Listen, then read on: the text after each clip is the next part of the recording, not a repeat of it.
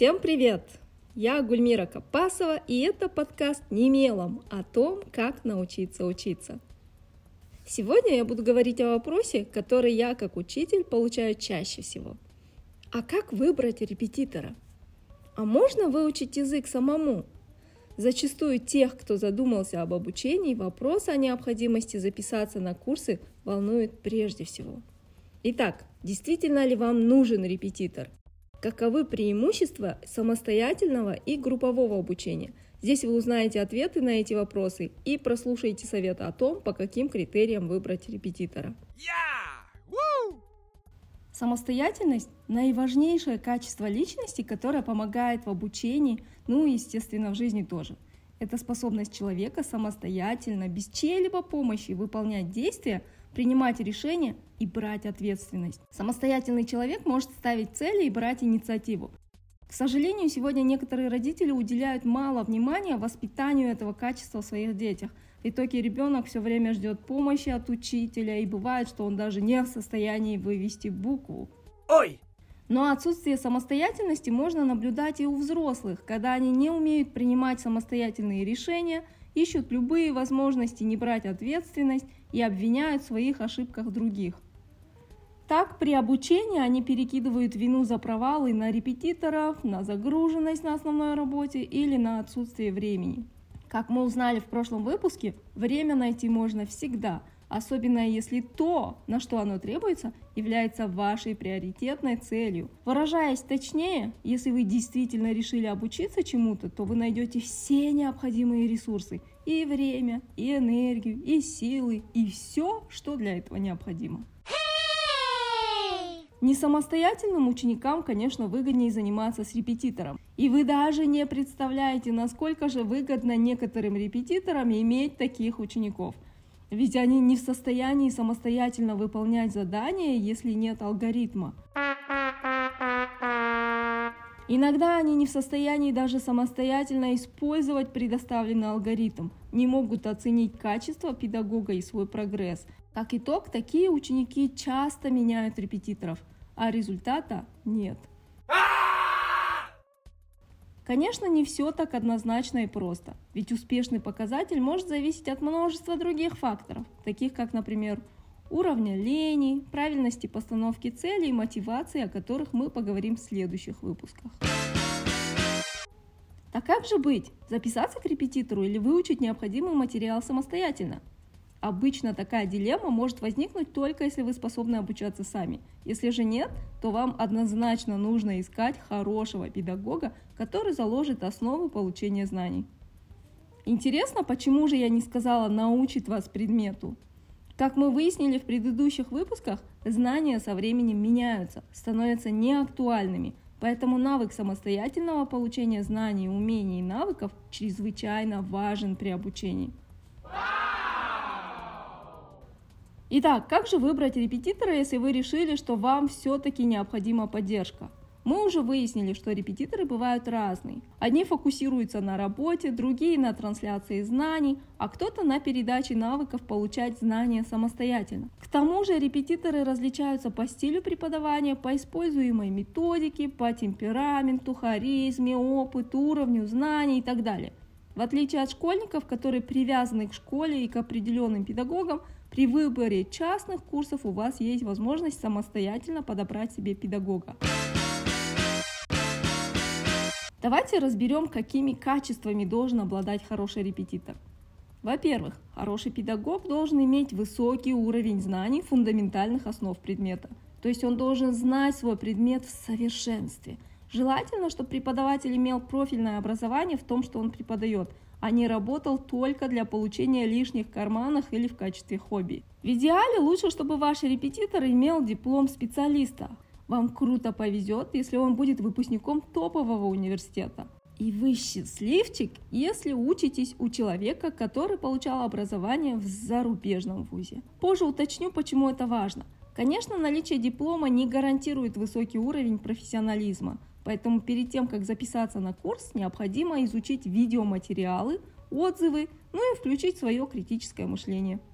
На просторах Инстаграма, например, есть один репетитор, который собирает кучу студентов, при этом на видео говорит фразу They feel themselves like professionals. Хороший специалист английского языка знает, что глагол feel не требует возвратного местоимения. They feel like professionals. I feel good. Следующий критерий – это умение транслировать знания. Одного знания предмета недостаточно. Хорошие педагоги владеют приличным арсеналом методов и техник, используют различные методики преподавания и креатив, знают психологию детей и взрослых обучающихся. Составленная ими программа обучения отвечает целям и интересам обучаемых. То есть они дают задания, упражнения в соответствии с возрастными особенностями учащихся их сферы деятельности. Они как дирижер оркестра умело оперируют всеми имеющимися инструментами и ресурсами, чтобы обучаемые получили качественные уроки. Если вы засыпаете на уроках, если педагог говорит вам, что он не оратор, не обязан им быть, бегите от него.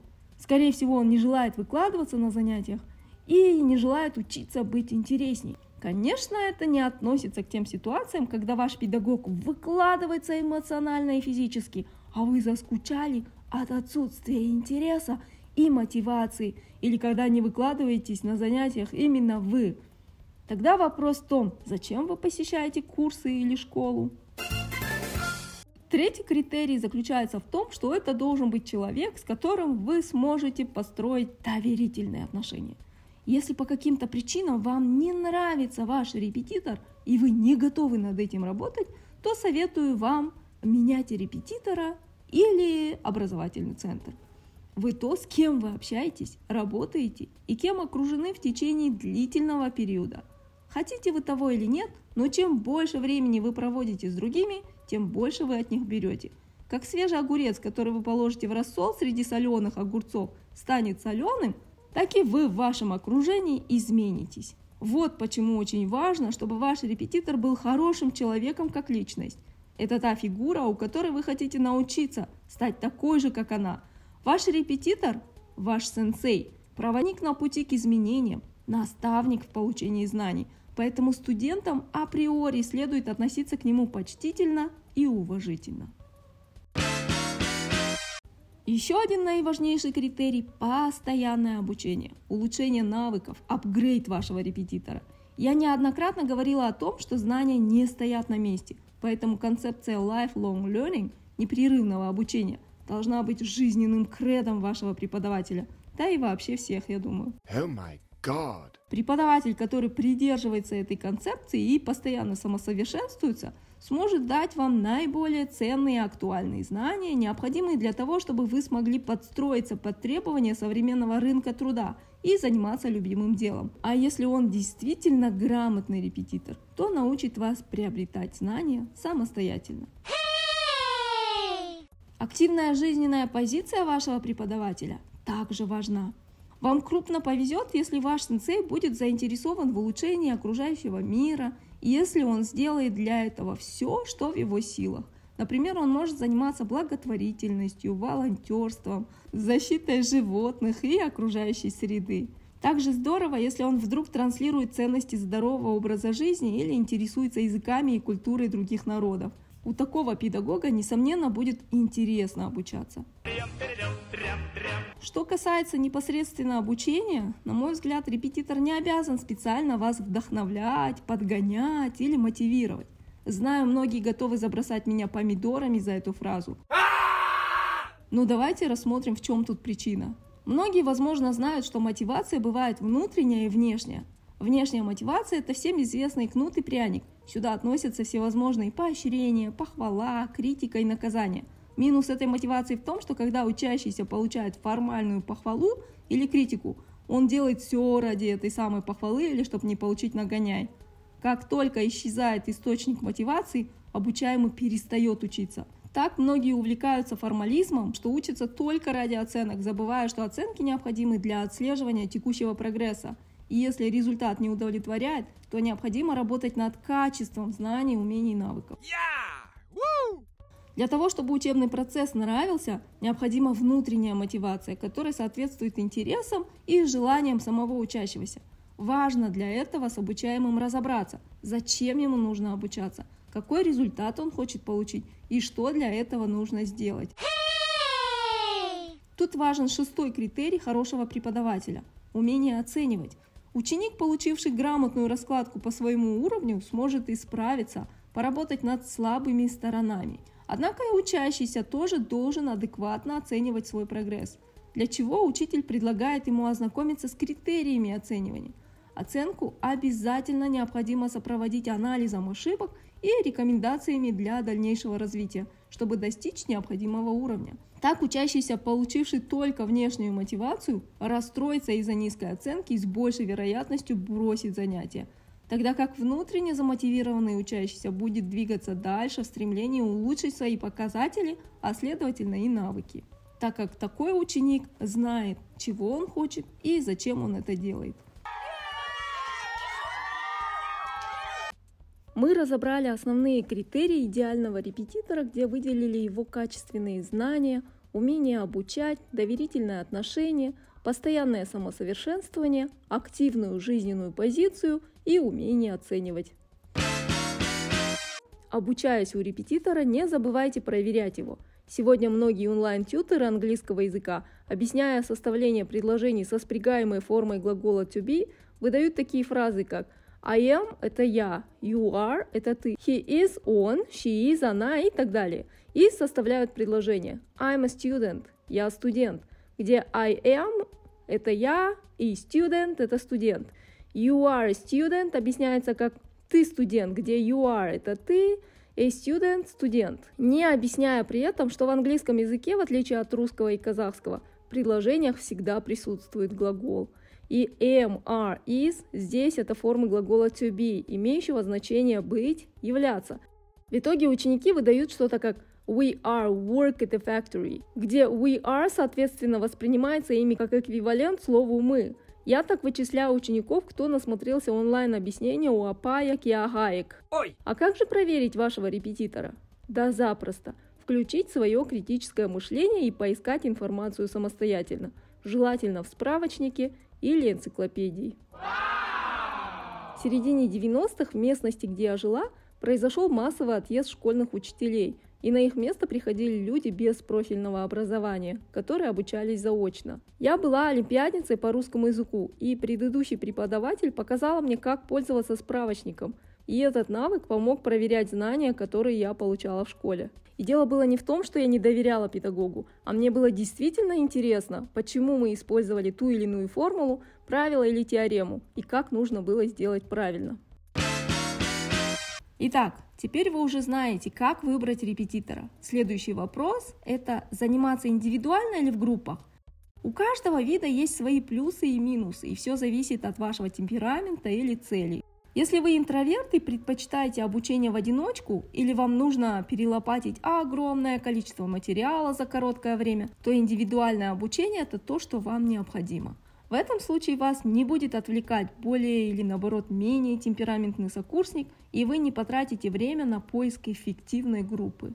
Программа будет составлена под ваши нужды, в вашем темпе, а также все внимание преподавателя будет направлено только на вас. Yeah! Иногда в обучении, наоборот, хорошо помогает коллективная работа, когда учащиеся делятся своими знаниями и помогают друг другу обучаться, вследствие чего навыки могут усваиваться быстрее. Некоторым обучающимся также необходим стимул и чувство конкуренции, когда они могут сравнивать свой успех с чем-то. В этом случае, если вы уже прочитали книгу «Суперстудент Улафа Шеве», которую я предлагала вам в предыдущих выпусках – Можете найти в ней совет по подбору людей для групповых занятий. То есть в подходящих курсах вы проверяете не только компетенции преподавателей, но и каковы учащиеся сформированной группы. Для получения максимального результата желательно, чтобы ваше окружение в группе тоже было заряжено на учебу. В этом и заключается сила нетворкинга. С кем поведешься, от того и наберешься, гласит русская поговорка. На казахском языке есть что-то похожее. Досың кім найт, мен сенің кім екеніңді айтып берейін. Эту ситуацию хорошо объясняет пример о сравнении вашего окружения с солеными огурцами, который я приводила в начале этого выпуска. Выбирайте правильный рассол. Другими словами, хотите стать лучше, выбирайте достойное окружение. Хотите обучаться, выбирайте заряженных на учебу сокурсников и друзей. Вы можете стать accountability partners друг для друга, то есть теми людьми, перед которыми, по словам Джеймса Клира, автора атомных привычек, вы будете ответственны за выполнение заданий. Ну что ж, пройдемся по темам, о чем мы говорили выше. Помните, по каким критериям мы выбираем репетитора? Сколько критериев я вывела?